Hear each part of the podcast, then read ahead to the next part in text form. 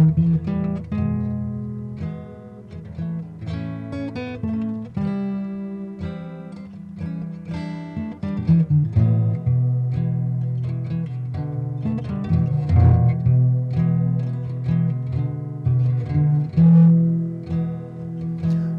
بكل مشاهدي ومتابعي القناة.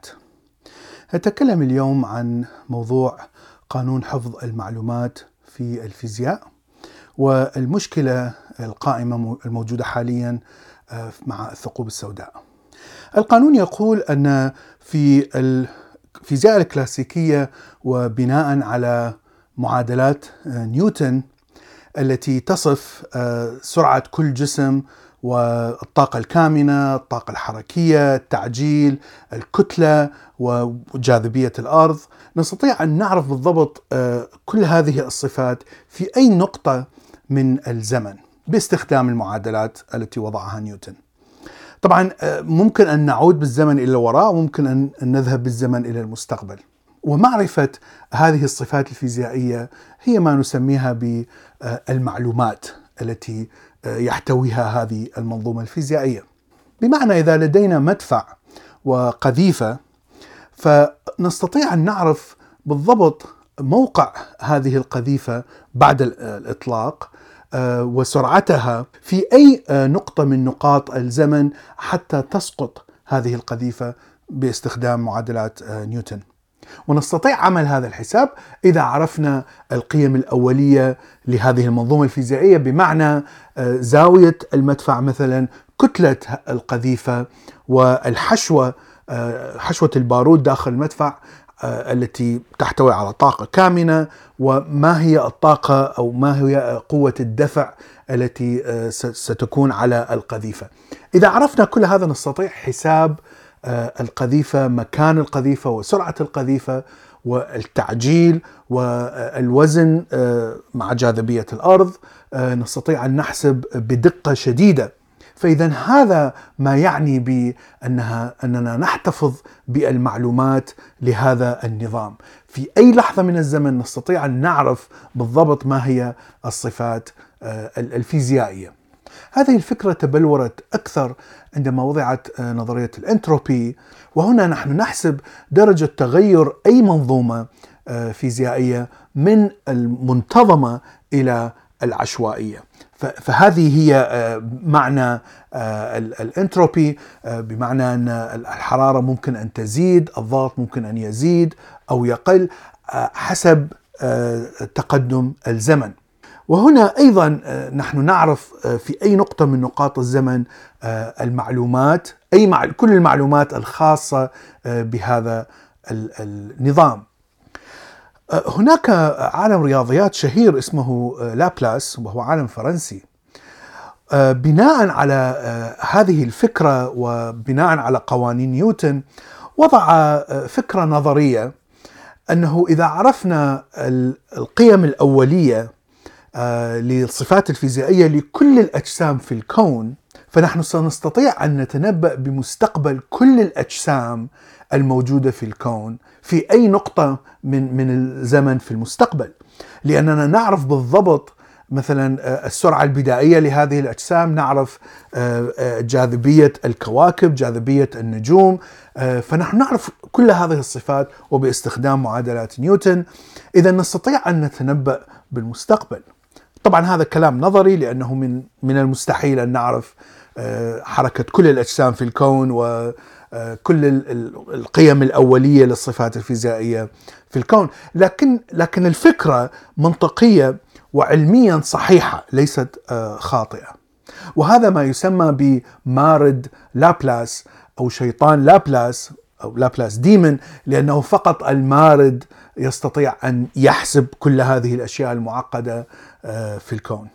الفكرة صحيحة إلى درجة حتى ولو كان عندك كتاب مثلا مكتوب في خط حبر داخل داخل الأوراق، إذا أحرقت هذا الكتاب وتحولت هذه الأوراق والحبر إلى احتراق، فطبعا كل ما كل مادة تحترق سوف تبعث غازات معينة، وسوف تبعث طاقة كهرومغناطيسية معينة محددة، كل مادة تختلف الحرارة أو الراديشن التي تبعثها، وأيضا من الفحم المتبقي أو المواد المتبقية من الحريق. نحن نملك كل المعادلات الكيميائية والتي هي عبارة عن معادلات رياضية التي تصف هذا الاحتراق وتصف كيف تتحول كل جزيء من الكتاب، سواء كان ورق مثلا أو حبر، كل جزيء نحن نعرف بالضبط كيف يتحول خلال عملية الاحتراق. فإذا المعلومات الموجودة في هذا الكتاب نستطيع بوجود هذه المعادلات نستطيع أن نعرف بالضبط ماذا كانت الكلمات الموجودة في الكتاب من فقط الغازات المنبعثة من الاحتراق ومن الفحم أو المواد المتبقية من الاحتراق. قد تكون فكرة مستحيلة عقليا لكنها منطقية وعلميا صحيحة. طبعا من الصعب أن نجري هذه التجربة، لأنه يجب أن يكون عندك أجهزة تستطيع أن تعرف بالضبط كل جزيء كيف تحول وما هي المواد أو الغازات التي بعثت، لكن نظريا هذا الشيء صحيح. طبعا كل هذا الكلام يكون على الفيزياء الكلاسيكية، فيزياء نيوتن. الفيزياء التي أتت في القرن العشرين، النسبية ونظرية الكم، تختلف عن فيزياء نيوتن، وهي تقول أن الجزيء عندما يكون في الحالة الموجية يكون موجود في كل مكان، وعندما يراقب شخص هذا الجزيء فهو يتحول إلى الحالة المادية ويوجد في مكان واحد. فهنا من الصعب معرفة كيف كان الجزيء مثلا قبل أن أن يتحول إلى الحالة المادية، ماذا كانت مثلا الحالة الموجية بموجب معادلة شرودنجر. لكن يوجد إثبات بأن منظومة الكم الفيزيائية أيضا تحتفظ بالمعلومات. الإثبات معقد نوعا ما، وهو تسمى ب No Hiding Theorem أو نظرية عدم الاختباء، وأثبتت بالآونة الأخيرة بالتجربة. إذن ما هي المشكلة مع الثقوب السوداء؟ الثقوب السوداء بتعريف بسيط هي أجسام تحتوي على كتلة هائلة في مساحة صغيرة جدا جدا. نحن نعرف أنها تتكون نتيجة لانفجار النجوم العظيمة، لكن لا نعرف ماذا يحصل داخل الثقب الأسود، لأن الثقب الأسود حسب نظرية أينشتاين النسبية العامة تكون الجاذبية تقترب من اللانهاية، بحيث أنه لا يوجد أي جزيء بما فيها الضوء أو الموجات الكهرومغناطيسية أن تهرب من هذه الجاذبية. والثقوب السوداء أثبتت بالتجربة أنها موجودة. طبعا التجربة ليست في المختبر، لكن في أرصاد، وبشكل خاص عندما رصدنا الثقب الأسود الهائل الموجود في مركز المجرة التي نعيش فيها. المشكلة في الثقب الأسود أن نظرية النسبية لا تعمل، لأن الجاذبية تقترب من اللانهاية، ونظرية الكم ليس فيها أي معادلات تعبر عن قوة الجاذبية. فنظرية الكم لا تستطيع أن تصف كيف تتعامل الجاذبية مع الجزيئات، الإلكترون والنيوترون والبروتون، لأنه في في الأرض مثلا الجاذبية قوتها ضعيفة جدا، فلا تؤثر، يعني تأثيرها يكون قليل جدا. لكن طبعا في الثقب الأسود الجاذبية تكون قوية جدا، وربما تكون حتى أقوى من القوى الموجودة والتي تعبر عنها نظرية الكم. إذن ما هي المشكلة مع قانون حفظ المعلومات؟ في بداية السبعينات اعتمد هوكنز على فكرة التموج الكمومي أو quantum fluctuation، وهي فكرة أتت من نظرية الكم، وتقول بأن في الفضاء، في كل مكان في الكون، هناك دائما وفي كل لحظة جسيمين يخرجان من العدم ثم يتحدان ويحطم أحدهم الآخر، والطاقة التي تتكون من من هذا الاتحاد تعود إلى الكون. فإن قانون حفظ الطاقة يكون صحيح، لأن الطاقة التي استعملت لانبثاق هذين الجزيئين سوف تعود إلى الكون. فيقول هوكنز أنه إذا كان عندي جسيمين في على حافة الثقب الأسود، أحد هذين الجسيمين يدخل داخل الثقب الأسود، الجسم الآخر سيبقى خارج الثقب الأسود، وطبعا لن يكون هناك اتحاد، والطاقة لن تعود إلى الكون. فإذا حتى تعود هذه الطاقة إلى الكون يجب أن يفقد الثقب الأسود جزء من طاقته على شكل إشعاع، شكل كهرومغناطيسي، وهذا ما يسمى بإشعاع هوكنز.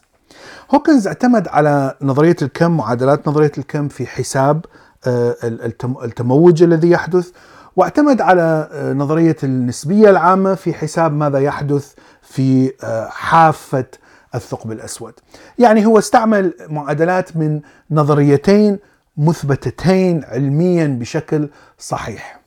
المشكلة هنا أنك إذا تستمر في في هذه العملية بحيث بعد ملايين وملايين وملايين وملايين من السنين، يعني فترة طويلة طويلة جدا، سوف يفقد الثقب الأسود كل طاقته، كل المواد التي داخله طبعا يفقدها على شكل إشعاع، ومن ثم يختفي تماما. هنا الإشعاع الذي يفقده الثقب الأسود لا يعطي أي معلومات عن الأشياء التي كانت أو الأجسام التي كانت داخل الثقب الأسود، فإن قانون حفظ المعلومات هنا لا يكون صحيح. فمثلا إذا رمينا نفس هذا الكتاب الذي فيه مكتوب بالحبر مثلا داخل الثقب الأسود، ومن ثم حاولنا أن نقيس الحرارة أو الراديشن، الإشعاع التي خرج من من الثقب الأسود على مر الزمن الطويل، لا نستطيع أن نحسب من هذه الحرارة بالمعادلات التي لدينا الآن، النظرية النسبية أو نظرية الكم. لا نستطيع أن نعرف ماذا كانت المعلومات داخل هذا الكتاب أو أو ماذا كانت الكلمات داخل هذا الكتاب بنفس الطريقة التي عرفناها أو حسبناها عندما احترق الكتاب. فهذه هي المشكلة، أنه قانون حفظ المعلومات لا يعمل في الثقوب السوداء عندما تفقد إشعاع هوكنز. طبعا كثير من علماء الفيزياء لا يزال يعتبر أن قانون حفظ المعلومات صحيح، وأنه ربما تكون المعادلات اللي استعملها هوكنز فيها خطأ أو غير كاملة، أو ربما هناك أشياء أخرى داخل الثقب الأسود نحن لا نعرفها التي قد تؤدي إلى حفظ المعلومات. هناك عديد من النظريات طبعا منذ أن نشر هوكنز بحثه وإلى الآن، هناك مئات ومئات من الأفكار التي طرحت حتى تصلح هذه المشكلة. طبعا لا يوجد أي إثبات تجريبي على هذه الأفكار، فلحد الآن كلها تعتبر أفكار.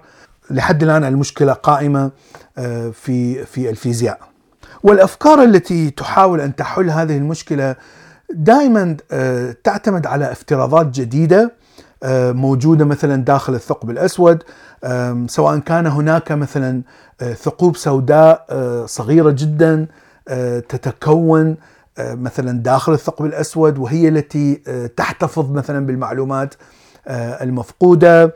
هناك نظرية أخرى تقول أن هناك جزيئات لم نكتشفها بعد، هذه الجزيئات هي التي تحتفظ بالمعلومات، وهذه الجزيئات حجمها بحجم مقياس بلانك، وهو حجم صغير جدا جدا، أصغر حتى بكثير من الإلكترون. طبعا هذه كلها افتراضات. وهناك فكرة أخرى التي تسمى بالهولوغرافيك برينسيبل أو الفكرة الصورية، تقول أن كل الأشياء التي تقترب من حافة الثقب الأسود، لأن حافة الثقب الأسود يعني الجاذبية قريبة من اللانهاية، فإن الزمن سيكون قريب من الصفر.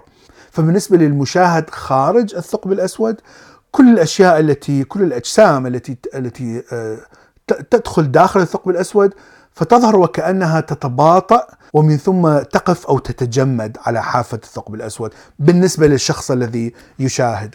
فإذا هذه الفكرة تقول أن هذه المعلومات، هذه الأشياء لا زالت موجودة على حافة الثقب الأسود بالنسبة للشخص الذي يشاهد من الخارج.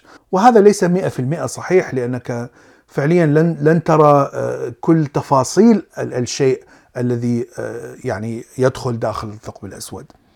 وهناك أيضا أفكار تفترض بأن الثقب الأسود عندما ينتهي هو يمرر كل هذه المعلومات إلى ثقب أسود آخر أو انفجار عظيم آخر الذي يبدأ بكون جديد، وهنا المعلومات الموجودة في الثقب الأسود تكون محتفظ فيها في الكون الجديد. طبعا هذه الأفكار ولو أنها تعتمد على معادلات رياضية منطقية وصحيحة لكنها تبقى فقط أفكار نظرية ولا يوجد أي إثبات عليها، طبعا لصعوبة إثبات أن هناك أكوان أخرى أو أن هناك أجزاء بحجم مقياس بلانك إلى آخره. لكن قسم من هذه الأفكار تضع استنتاجات معينة من الممكن أن نبحث عنها في التجارب، وهذا ما قد يحصل في المستقبل القريب. هذا ما أردت أن أقول اليوم، شكرا لكم وإلى اللقاء في حلقة أخرى.